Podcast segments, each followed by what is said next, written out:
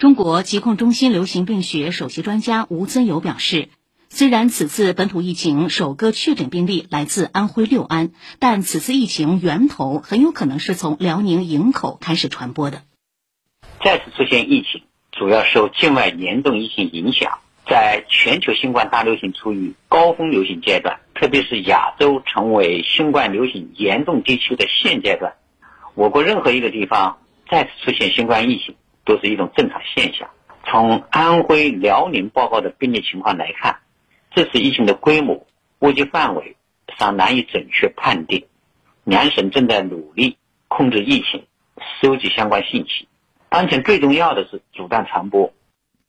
上海复旦大学附属华山医院感染科主任张文宏昨天发布微博指出，病例输入的原点，无论是人或者是物，在将来仍可发生。随着国际交流的逐渐开放，输入的风险不会减少。但是，根据去年至今一年多的经验，只要根据疫情采取严格的社交距离限制，加大检测和人员流动追踪，控制疫情只是时间问题。张文宏表示，以目前的全球性疫情来看，新冠病毒已经成为世间常驻病毒，我们必须做好长期应对准备。